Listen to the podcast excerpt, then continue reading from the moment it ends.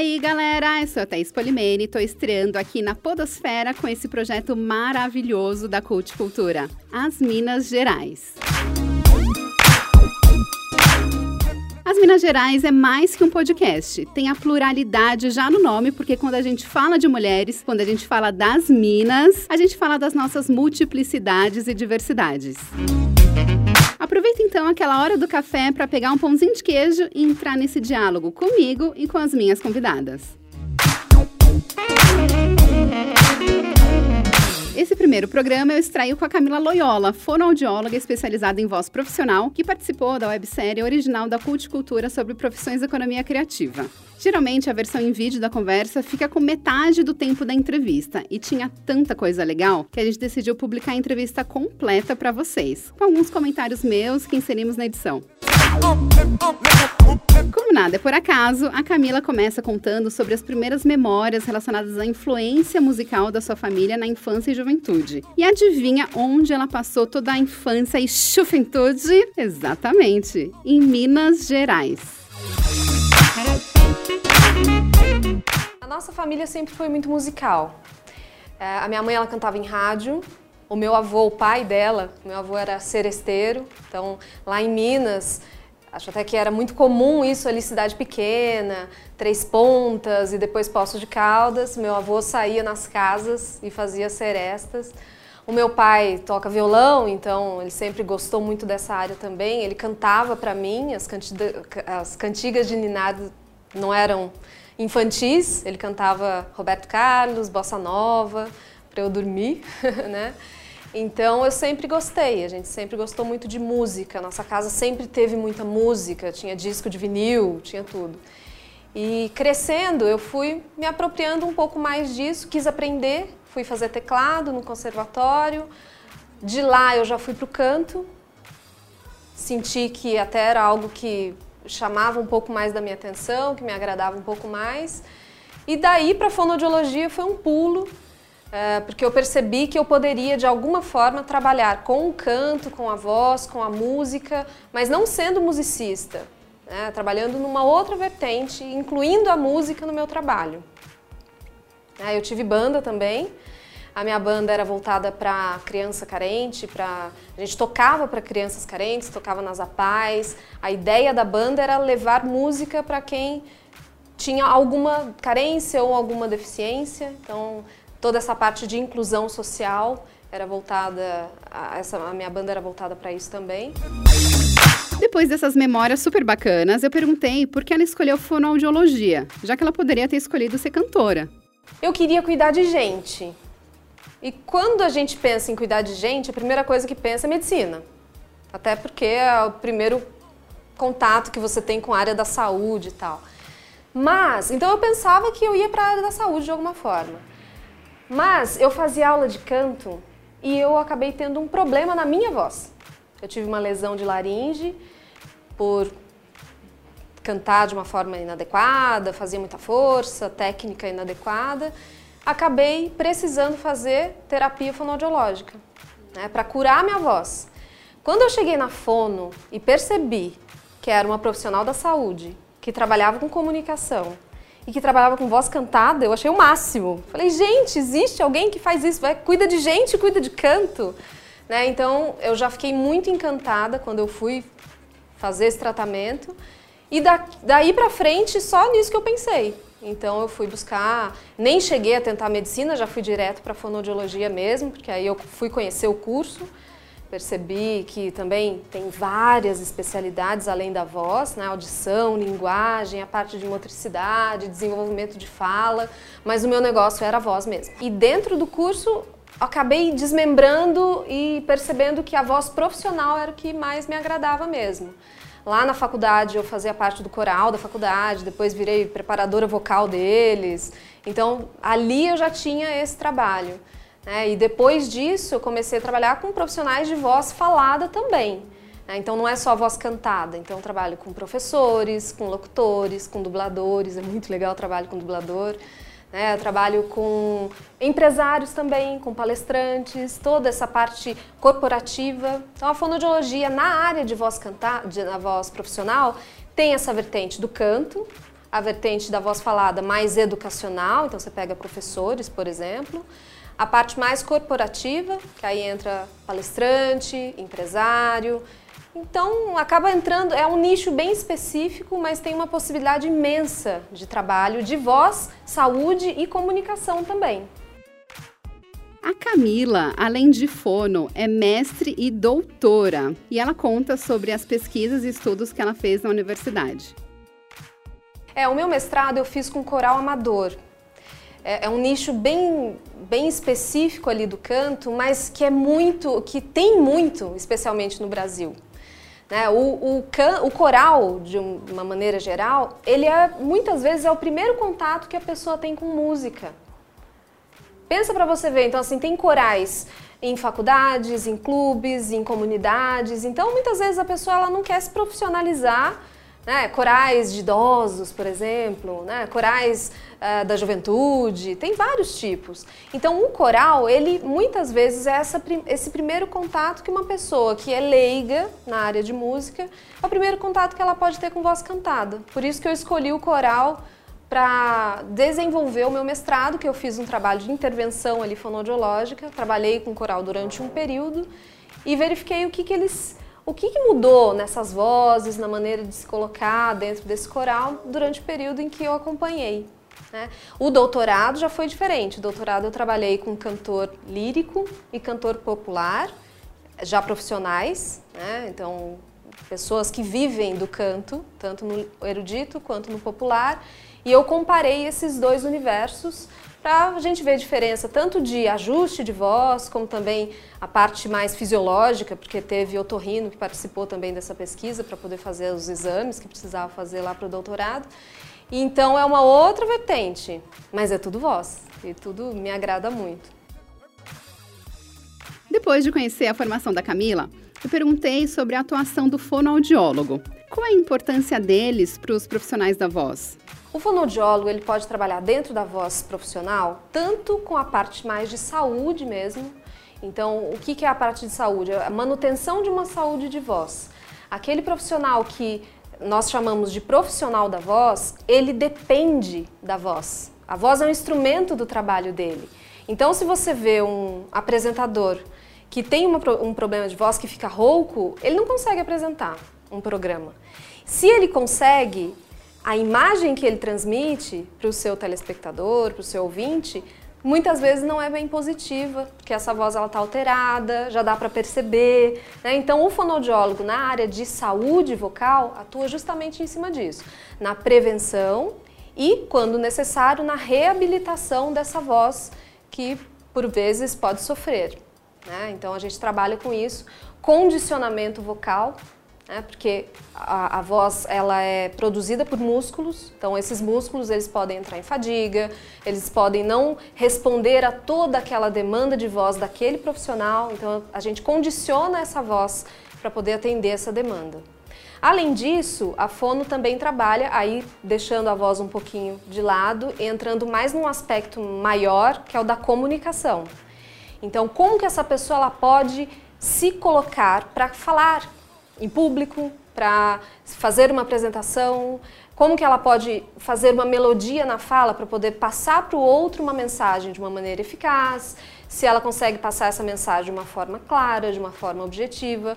Tem técnica para isso, porque falar bem não é necessariamente um dom, quebrando já um mito aqui que as pessoas acham, ah, eu não tenho talento para isso, eu vou desistir de falar em público. Não, dá para treinar, porque a comunicação é uma habilidade. Então, nós treinamos essas habilidades para desenvolver uma comunicação na área profissional. E como será que é o trabalho da Fono com os dubladores? Eu curto bastante dublagem, sempre tive essa curiosidade. O dublador, a gente ajuda uh, o dublador a fazer, especialmente se é voz caricata, né, que exige também de uma flexibilidade maior, a gente ajuda ele conseguir fazer isso sem ser tão sofrido para ele. Então, por exemplo, se ele vai fazer uma voz de uma velhinha e ele faz muita força no pescoço, ele só vai conseguir fazer aquilo durante o quê? 10 minutos? Sendo que ele tem um programa, um, uma dublagem grande para fazer. Então tem tanto a vertente da saúde, como também da flexibilidade desse instrumento, dessa laringe, para ele conseguir fazer aquele trabalho. Então, para ser fonoaudióloga de cantor, quais são os conhecimentos que se deve ter além dos obtidos na faculdade? Essa pergunta é recorrente. Né? A questão da se você tem que saber cantar, se você tem que é, saber de música para poder atender um cantor.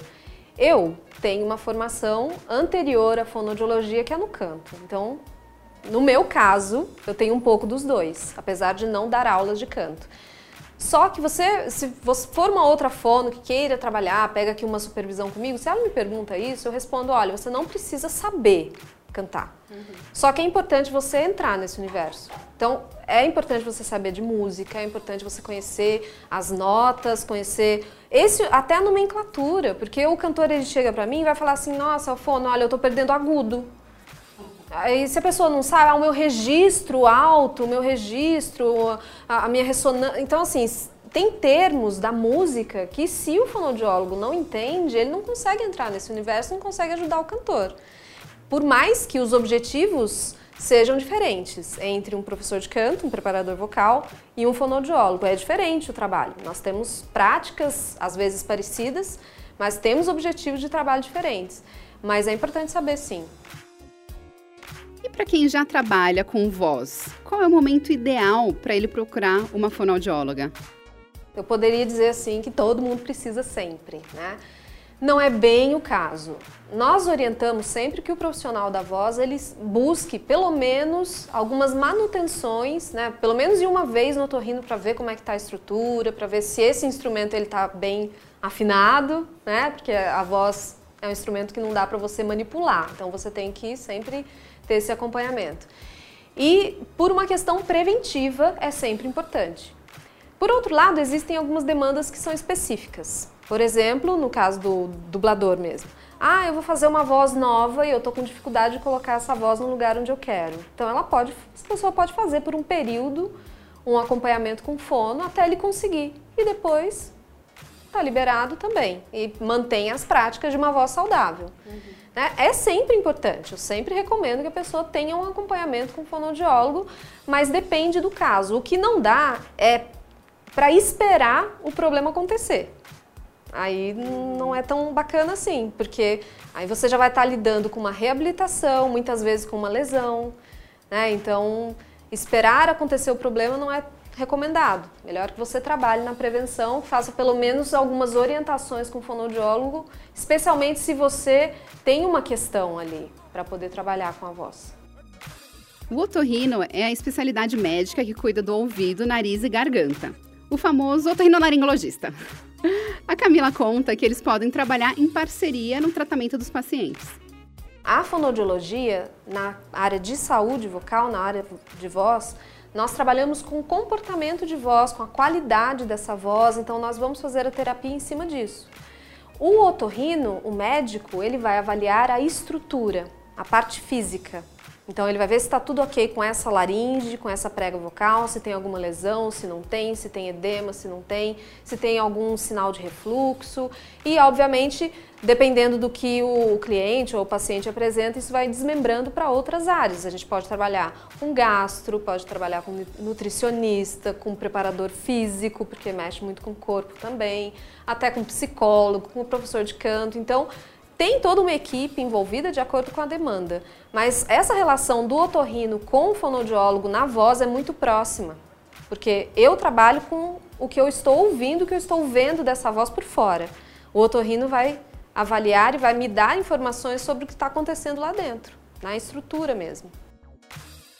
E aí, nessa hora da conversa, me veio uma dúvida. Será que os fonoaudiólogos podem trabalhar com comunicação? Quais são os outros profissionais que trabalham nessa área? O trabalho com comunicação, ele é bastante diverso e ele não é, é exclusivo do fonoaudiólogo. Né? O fonoaudiólogo trabalha com a comunicação humana e com os seus desmembramentos, como eu falei, a voz, a audição, a linguagem, tudo que envolve a comunicação.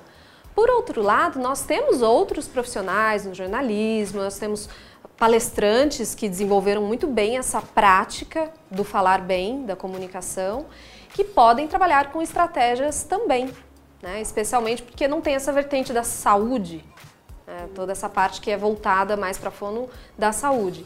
Então existem fonoaudiólogos que trabalham sim num processo de media training. Né? Tem fonoaudiólogo, mas tem não fonoaudiólogo também, não é uma exclusividade. Quem, geralmente o fonoaudiólogo que trabalha com comunicação dessa forma, até como eu trabalho, com as habilidades comunicativas, gerenciamento de conflitos, que aí vai entrando no media training, né? Como você responde uma pergunta ali numa entrevista que te deixa um pouco constrangido ou que você não quer, quer sair meio pela tangente. pela tangente ali. Então, o fonoaudiólogo que trabalha habilidades comunicativas, ele tem aptidão para também estar ali num processo de media training. Porque aí nós vamos trabalhar, além das questões de conteúdo, nós trabalhamos também entonação, como que você pode transmitir essa mensagem sem, sem parecer ser uma pessoa agressiva, por exemplo, sem transmitir essa agressividade, sendo uma pessoa mais assertiva. Então tem várias coisas aí que dá para trabalhar na comunicação que não estão somente relacionadas à questão vocal. Né? Tem uma vertente um pouco maior aí de possibilidades, de recursos. Agora, a Camila fala sobre a relação entre voz e imagem. Para exemplificar, ela fez uma expressão facial que vocês não vão ver, né? Mas vamos imaginar. O que se costuma falar é com relação a fala e a imagem. Então, a comunicação verbal e a não verbal. Geralmente, é, quando você fala alguma coisa em que o conteúdo, né, a fala, ela não está congruente com a imagem, a imagem ganha. Percebe? Então, se eu falo assim, nossa, estou tão feliz de estar aqui hoje. Você vai acreditar que eu estou feliz, como eu falei, ou você vai acreditar na minha expressão facial? Então existem alguns, inclusive na, nessa área existem vários trabalhos voltados para isso, para a comunicação não verbal, que também é da alçada da fonoaudiologia, como também dessas pessoas que trabalham com comunicação, que traduzem essas expressões faciais, a postura, o gesto, maneira, as microexpressões, então desprezo, raiva, alegria, né? então coisas pequenos movimentos que nós fazemos com a face, com o olho, sobrancelha, que pode denunciar alguma coisa que de repente você nem quer dizer. Então, fala-se muito a respeito disso e é um fato mesmo. Se existe uma incongruência entre fala e corpo, geralmente o corpo ganha. Então, a gente tem que tomar muito cuidado também com a maneira como nós transmitimos essa imagem. É uma imagem comunicativa, não é somente voz, não é somente comunicação verbal. E agora, você aí, ouvinte das Minas Gerais, deve estar se perguntando: será que existem tratamentos específicos para cada pessoa, com diferentes idades e gêneros? A Camila fala sobre isso. A voz ela envelhece. Né? E assim como a, nós passamos por um processo de amadurecimento, de transformação, de tudo no nosso corpo, a voz ela entra nesse processo também. Então existem algumas demandas específicas de acordo com as diferentes idades, as faixas etárias no trabalho com voz. Meninos, especialmente na fase da mudança, né, na muda vocal, eles podem apresentar algumas alterações de voz, algumas variações que são esperadas para aquele período da puberdade, porque ele está crescendo. Então, às vezes, de repente, eu vou trabalhar com um menino que tem 13, 14 anos e que canta, que já canta. E aí ele vai chegar numa fase em que essa voz vai começar a mudar, vai começar de repente ficar um pouco mais rouco, vai variar muito. A gente trabalha em cima disso dentro, entendendo que faz parte do processo de crescimento. E pensando nessa ideia de que a voz envelhece, nós também temos uma queda em vários aspectos de qualidade vocal a partir de uma certa idade. Né? Até bem pouco tempo atrás, nós dizíamos assim que o período de máxima eficiência de voz que nós temos na vida é dos 18 aos 45 anos. Daí para frente começa a ter quedas em alguns aspectos, porque tem queda hormonal, tem algumas variações, pode ter uma calcificação de cartilagens e aí vai mudando a voz. Mas isso já mudou muito. Especialmente quando nós vemos as pessoas que ao longo da vida mantiveram um trabalho vocal bacana, mantiveram uma saúde vocal interessante. No cantor, por exemplo, você pode ver pessoas que já passaram muito dos 45 e que mantêm boas vozes. Aqui no Brasil a gente pode pensar em Mato Grosso, Agnaldo Raiol, Ângela Maria, Maria Bethânia. Maria Bethânia. Gal Costa, que teve a voz que mudou bastante, ela sempre teve uma qualidade de voz bem metálica, bem aguda, que exigia bastante. E aí, à medida que você vai envelhecendo, essa voz ela perde um pouco de brilho, perde um pouco de qualidade, perde agudo. Então vai mudando. A pessoa que é boa no, no assunto, que é boa no canto, ela consegue se readaptar, que foi o caso da Gal Costa. Então muda um pouco os tons das músicas, de repente, o timbre mudou um pouco também, mas dá para trabalhar. Você trabalha essa longevidade da voz. Se você tem uma voz saudável ao longo da vida, você tem mais voz por mais tempo também. Isso não vale só para cantor, vale para qualquer profissional da voz e até quem não é profissional da voz. Porque a gente está aqui falando de voz profissional, mas a comunicação, quem não depende dela? Até essa ideia da voz profissional, ela cresceu muito. Ainda mais depois com rede social, com youtubers, com pessoas que fazem produtos né, para a internet. As pessoas estão se expondo mais. Então elas estão usando mais da comunicação. Você fazer uma entrevista de emprego, para você se relacionar com as pessoas, para você ter uma boa comunicação com os seus relacionamentos. Então tudo usa voz, tudo usa comunicação. Não dá para fechar naquele grupinho das pessoas, dos profissionais da voz especificamente. Já abriu muito. Depois dessa conversa com a Camila, eu me dei conta da importância do fonoaudiólogo para todas as pessoas. Eu acho que todo mundo deveria fazer fono, assim como todo mundo deveria fazer terapia, né, galera? Como será que tem sido o crescimento e valorização desses profissionais? Atualmente, assim, eu vejo um, já vejo um movimento. E talvez por eu ser da área do canto, eu esteja vendo mais esse movimento no canto. Mas para poder dar esse exemplo no canto, os cantores, antigamente, era até assim, não podia falar que estava fazendo fono. Era meio demérito. Porque, nossa, eu vou, eu vou falar para as pessoas que eu estou precisando de um tratamento médico, entre aspas. Hoje não, hoje eles querem mostrar. Eles colocam nas redes sociais, olha aqui, meu personal coach, meu fono e tal. Então as pessoas gostam de mostrar, porque é, é um trabalho a mais ali, é uma dedicação que você está tendo com o seu instrumento. Então nessa área eu percebo que está abrindo.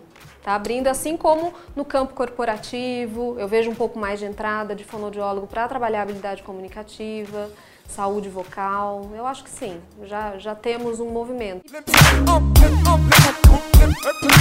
Se você ficou interessado em trabalhar com voz profissional ou ser profissional de voz, a Camila deixou umas dicas bem legais. Para quem deseja trabalhar com profissionais da voz ou mesmo aprimorar a própria voz, a própria comunicação, eu sempre indico que você, você precisa ser um bom comunicador. E o que, que é um bom comunicador? É aquela pessoa que é flexível, que é versátil na sua comunicação.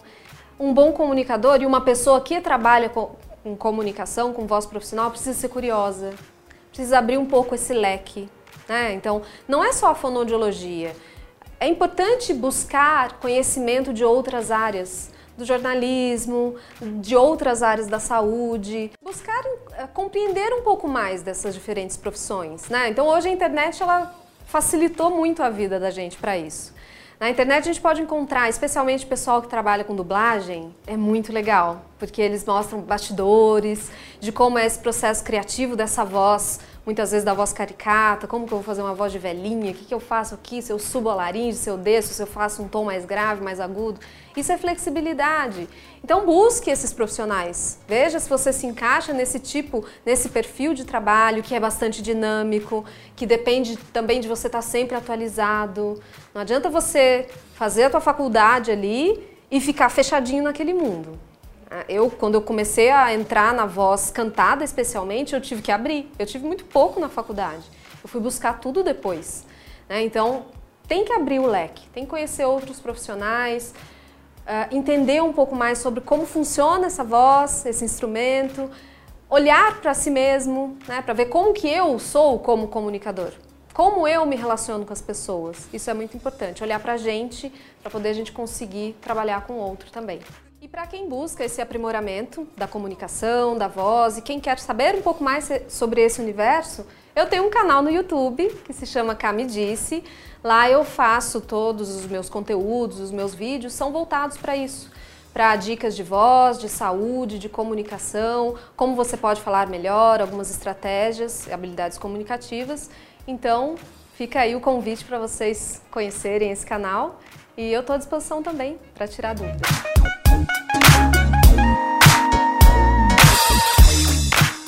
E esse foi o episódio de estreia do podcast As Minas Gerais. Se você quiser ver a versão em vídeo, acessa lá o canal da Cult Cultura e procura por Camila Loyola. Além desse vídeo da websérie de profissões da economia criativa, vai aparecer um outro vídeo que eu fiz com ela sobre trava-língua, que ficou super divertido. Acessa lá para dar muita risada.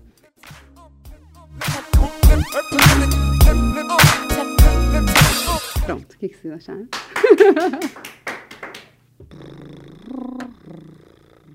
Perguntei por que. Não, perguntei por que nada. É, quem ouve podcast é ouvinte? Ou ser um profissional de voz profissional? Profissional de voz profissional? Estranho, estranho. Opa!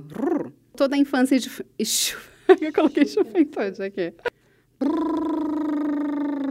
Quando a gente fala das minas, a gente fala das nossas. Oh, vou te pegar. Sem a galera do avião.